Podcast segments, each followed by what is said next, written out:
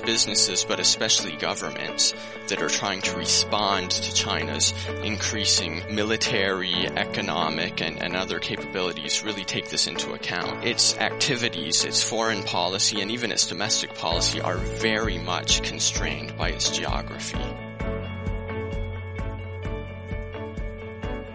Welcome to Baker's Dozen, a podcast series about geopolitics from Stratfor, a RANE company. I'm your host, Rodger Baker.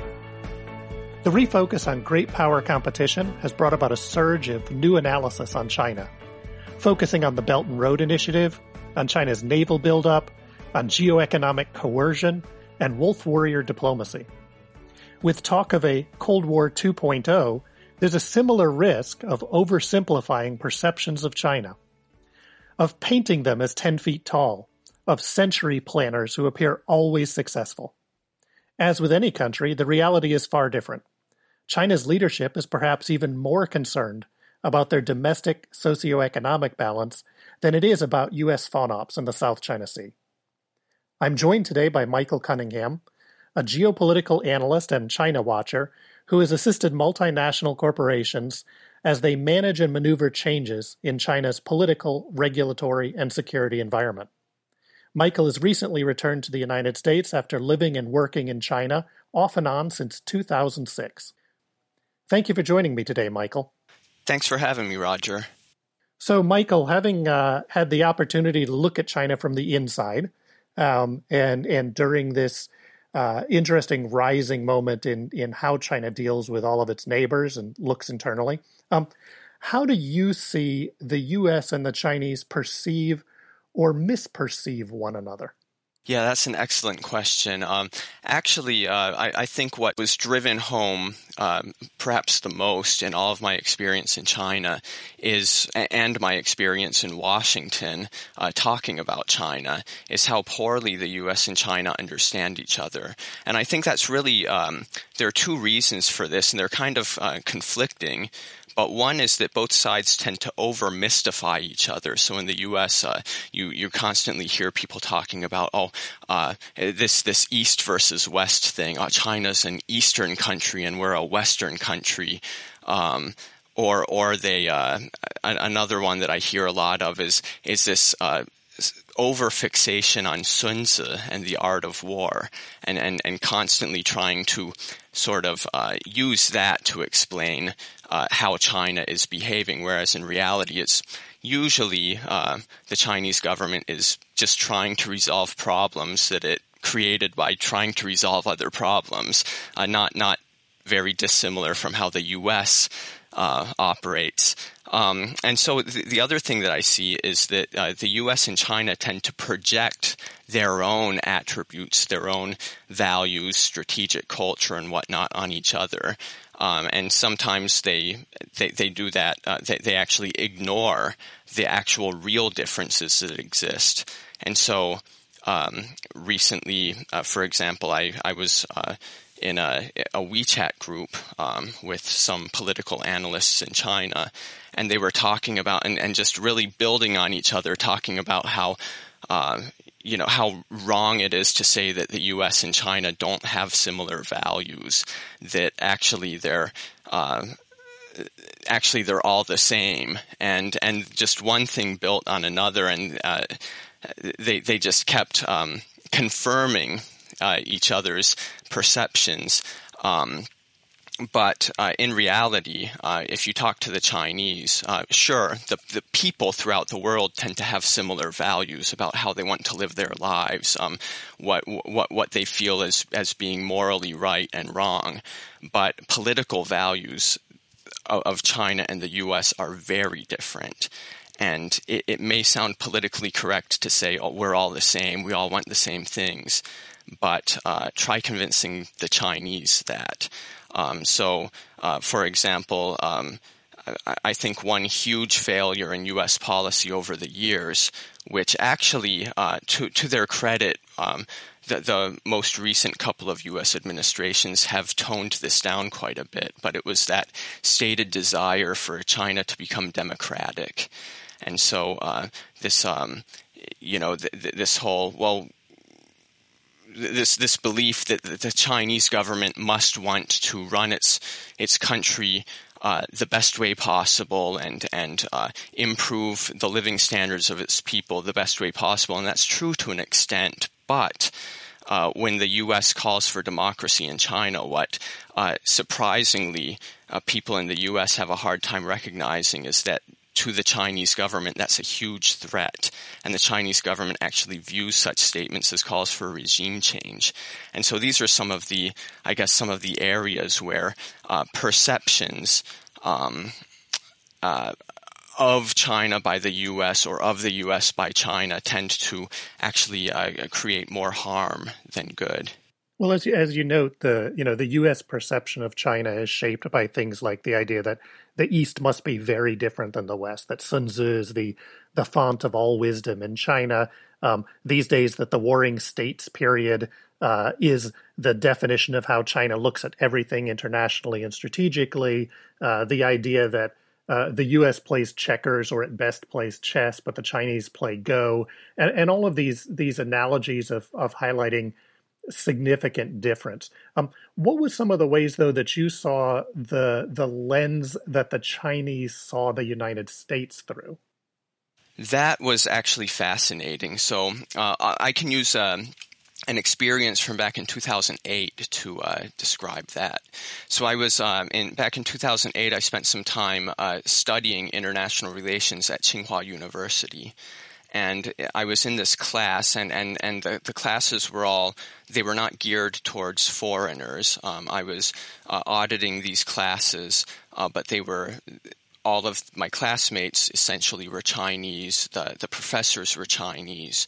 And so it was a, a very interesting opportunity to sort of see how they teach and how they perceive uh, various political topics. And, and they tended to focus on the U.S. because obviously there's a lot you can't really talk about openly uh, with regards to China. And so a lot of the examples they would use would, well, when the U.S. did this or did that. And, and the, the most fascinating, one of the most fascinating things I've ever heard um, about about the U.S. was uh, how they taught what made the U.S. the most powerful country on earth was some uh, supposed strategic decision back in World War II to let the two sides slaughter each other and then come in at the end and recreate the world in the US's own image. So you come in at the end when both sides are just exhausted and, and have just been beaten to a pulp, and you lay down the law.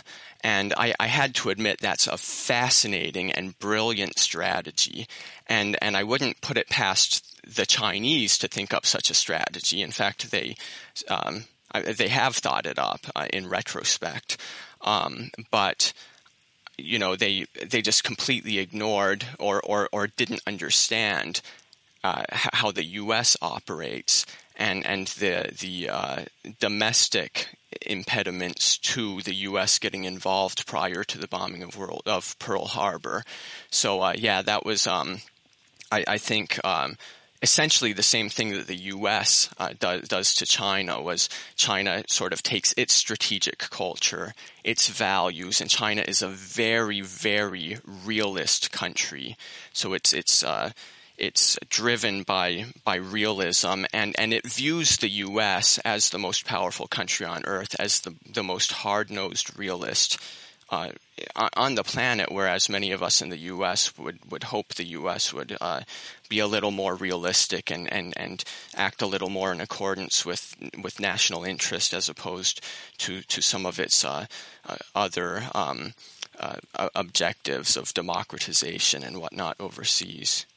Well, it's an interesting, um, you know, a, a, way that we see on both sides this uh, application of agency uh, in outcome. In other words, the idea that if a certain outcome happened, it must have been intentional. The U.S. must have decided to wait. The simple fact that the U.S. ultimately was late coming into World War II and ended up shaping the international system, um, you know, doesn't necessarily mean that that was the intent. Uh, and similar, I think, as some people look at the evolution of Belt and Road, there's going to be similar ideas. You know, the idea, well, was China going out to uh, connect the entire Eurasian landmass and create Mackinder's World Island and and dominate the world, or is or are there other aspects that drive that? Um, one of the things I'd like to to get your thoughts on is moving in internally, because of course China is this complex space, just as the Chinese view the U.S. as this realist monolith, um, at least at the surface level. Uh, the U.S. looks at China as this single entity that there that everybody who is Chinese in China is the same, except maybe over on the fringe with the Uyghurs and the Tibetans. Um, and and that monolithic concept. But China is a much more complicated place. If you were to step back and kind of pick it apart from a from a geopolitical synthesis or or an analysis to break pieces up, how would you look at the interior dynamics of China?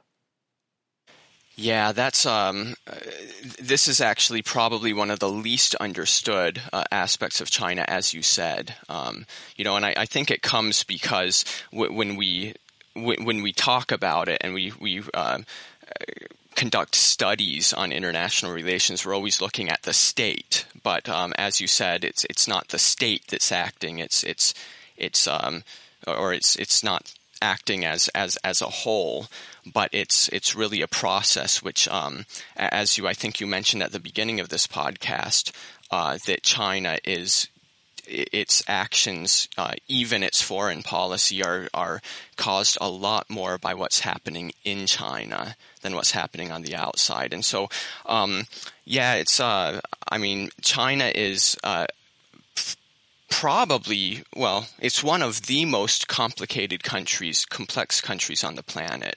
Um, so it has a, huge number of overlapping, sometimes conflicting interests among uh, different government bodies and different politicians.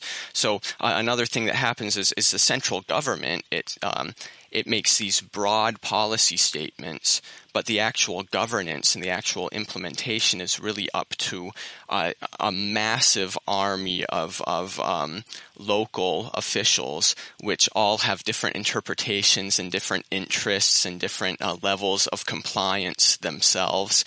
And so China. Um, whereas um, you know some people would look and, and, and it's true they'd say well China has perhaps one of the most coherent long-term policy directions um, among major countries, and it, it, has a pretty coherent national strategy.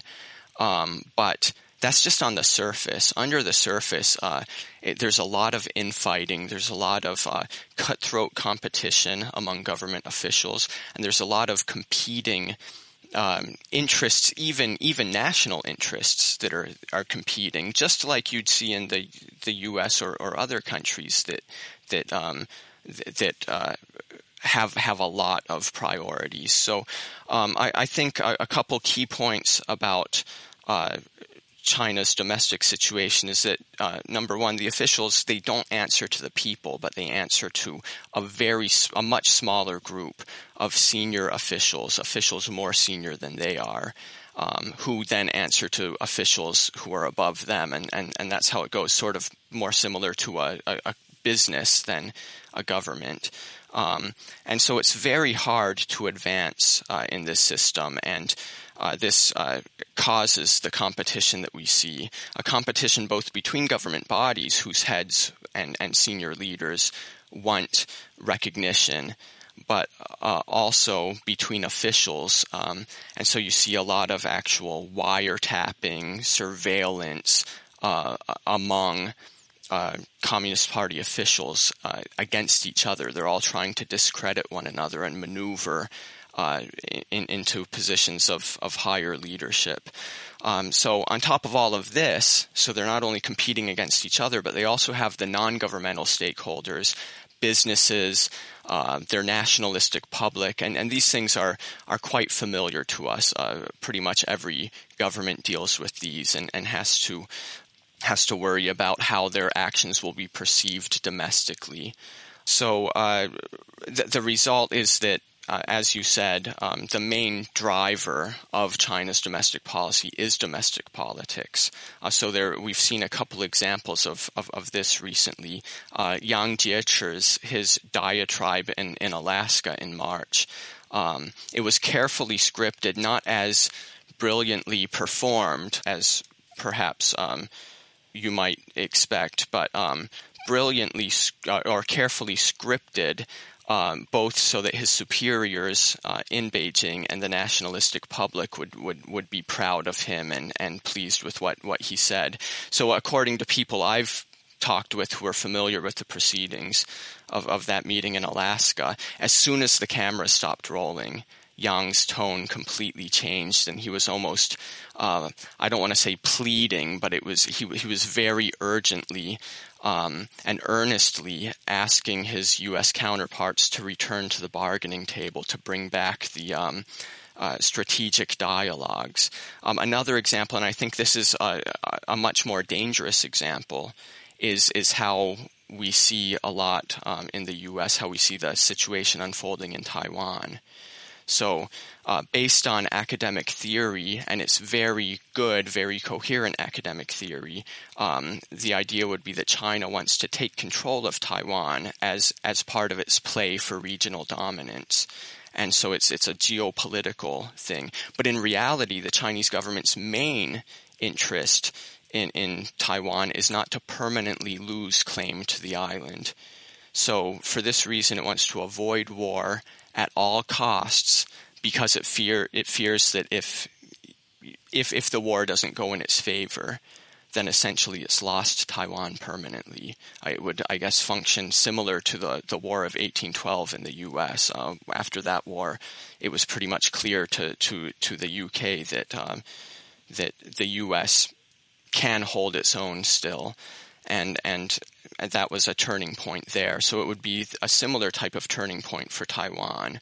Um, so it's um, uh, China's actions right now are are very much aimed at preventing what it honestly believes, and it sounds ridiculous to those of us more familiar with the situation in Taiwan and in Washington, but but its its leaders have very low tolerance for this type of risk, and they honestly believe that Taiwan is moving towards independence or the US is moving towards recognizing Taiwan.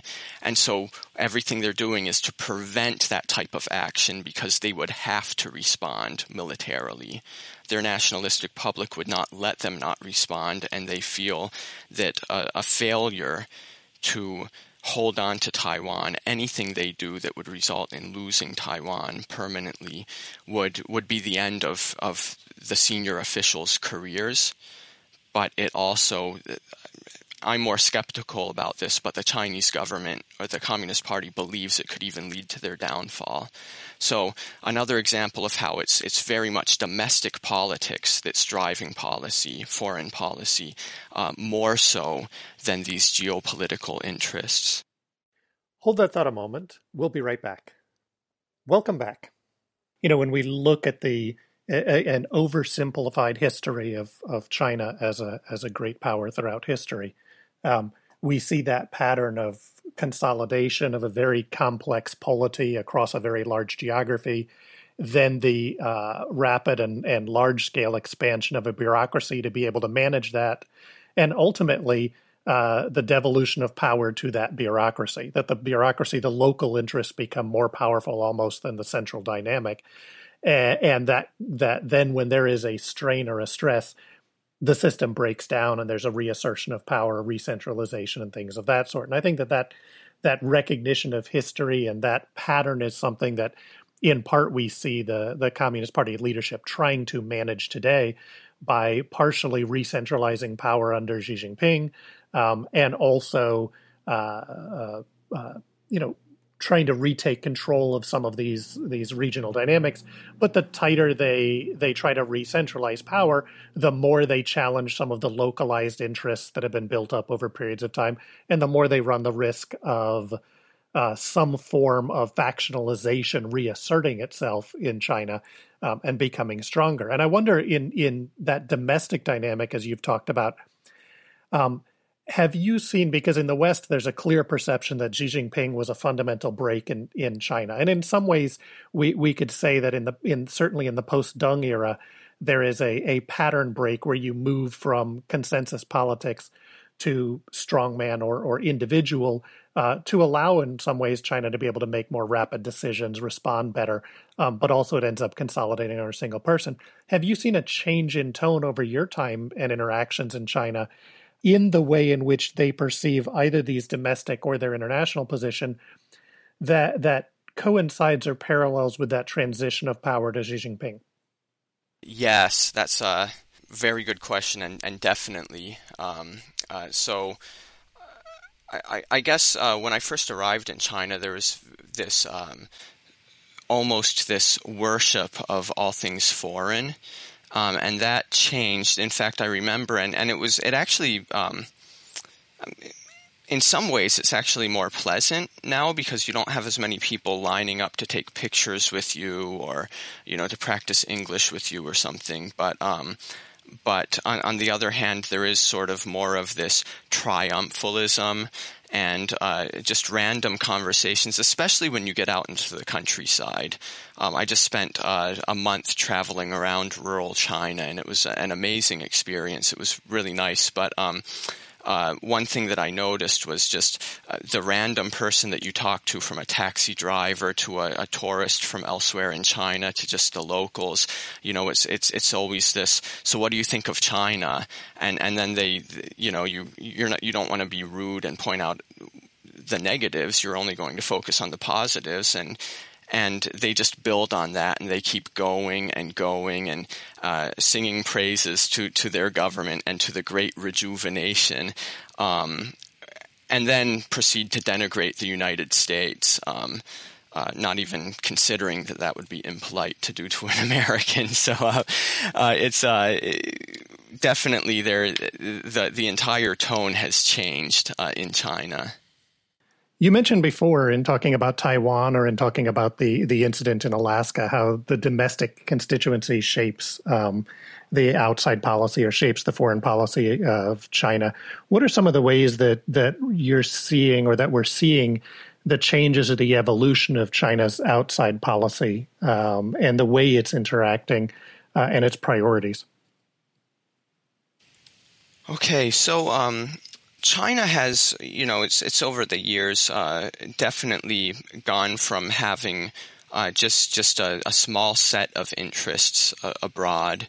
Um, and you know, back in those days, there was this debate over, well, what should our focus be? Should it be on the developed countries like the United States, the great powers, or should we be focusing on our peripheral diplomacy, or should we, you know, with uh, Southeast Asia, South Asia, and whatnot, or should we be focusing on the developed world?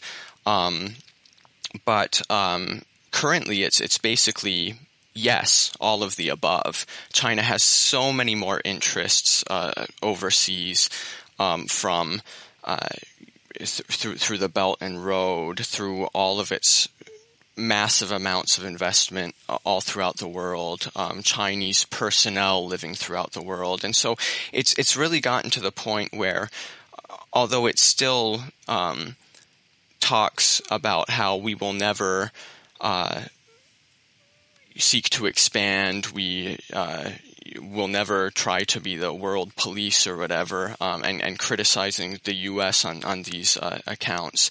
Very much, it, it, does have more and more uh, operations overseas. And, and it probably will. Um, so previously it spent, I don't know how many years, um, uh, convincing the world and, and its people that it that it's uh, it's that it will never have overseas military bases, and that its uh, its facility in Djibouti uh, was not a base and would not be a base. And and then a couple years ago, when it opened up um, as a military base, as China's only military base overseas, um, that I think it it really uh, I, I guess, foreshadowed um, more of what we're going to see, especially along the Belt and Road. So um, I, I, would say that there probably is more emphasis on peripheral diplomacy now and on the developed world. Uh, as opposed to previously sort of trying to placate the um, the, the, great powers, the, the status quo powers in the world, and trying to convince them that um, you know we're not threatening. Our rise will will be good for the international system. To very much still, and they're still doing that. But I think now we're seeing more and more of this outreach to uh, more revision, revisionist powers like like Russia and um, and uh, sort of the, the developed world that has very much been left behind, or the developing world that has very much been left behind, and sort of this, you know, we are here to help support you and to improve the international system. It would it would seem that uh, as we look at China, its geographic position obviously has an impact on where and how it's going to shape and prioritize its its military focus, its military development. Obviously, the greater economic connectivity of China internationally has also created vulnerabilities, which may account in part for this broader expansion of China's um, military and naval capabilities. Um, the base in Djibouti, which sits right near uh, major energy routes and things of that sort.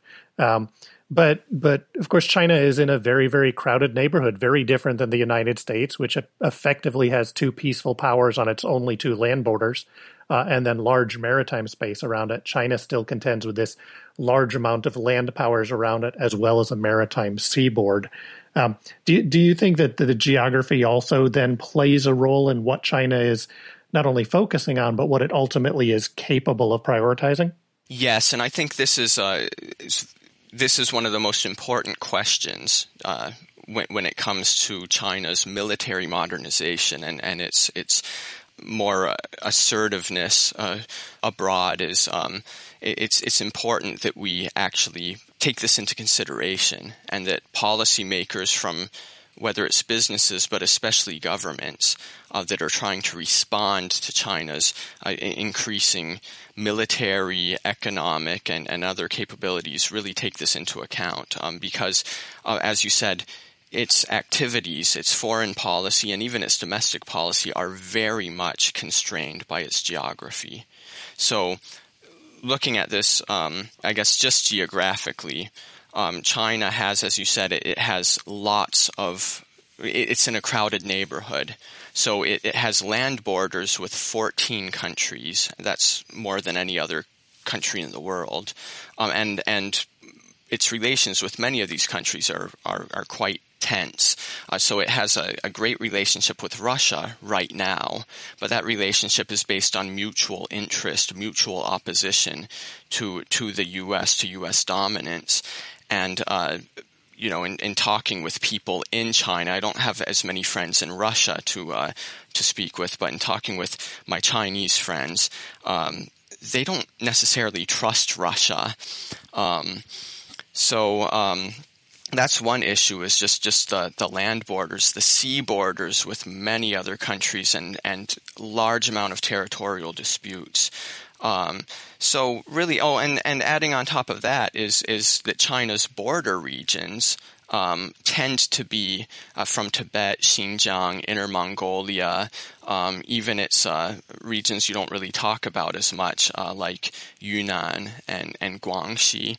These are regions that are very much made up of, of um, minority groups. And these minorities, ethnic minorities, are often ethnically, culturally, uh, and sometimes religiously more uh, more akin to the the countries surrounding them. And so China is very, although it doesn't have serious uh, security dilemmas in these areas, and and there are not really threatening um, uh, separatist movements, although there have been to an extent in the past in some of these areas.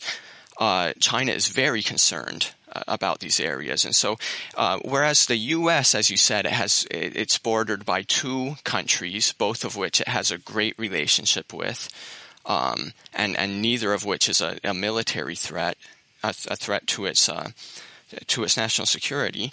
So we have. Um, in China, we have many, many, many border countries. We also have these border regions within China and these these prevent China from being able to uh, take its military and just shift it overseas. Um, to, to the extent the U.S. can. So the U.S. fights, you know, it, it, protects its national security mostly overseas, whereas China is going to have to protect its national security much closer to home, focused on its border regions, which it does now, and also focused on, on its periphery, which includes many great powers. I think this is probably the most important thing when we talk about China rivaling the U.S. for hegemony. Um, one thing that we often don't consider is that the U.S. is the sole hegemon, the sole great power, essentially, on the in the Western Hemisphere, whereas China has to deal with uh, Russia, Japan, India, uh, all sorts of countries. Even even South Korea is a force to be reckoned with, and especially if uh, eventually there's a there's a unification of the Korean Peninsula, and so it it has a lot more that it has to deal with at home.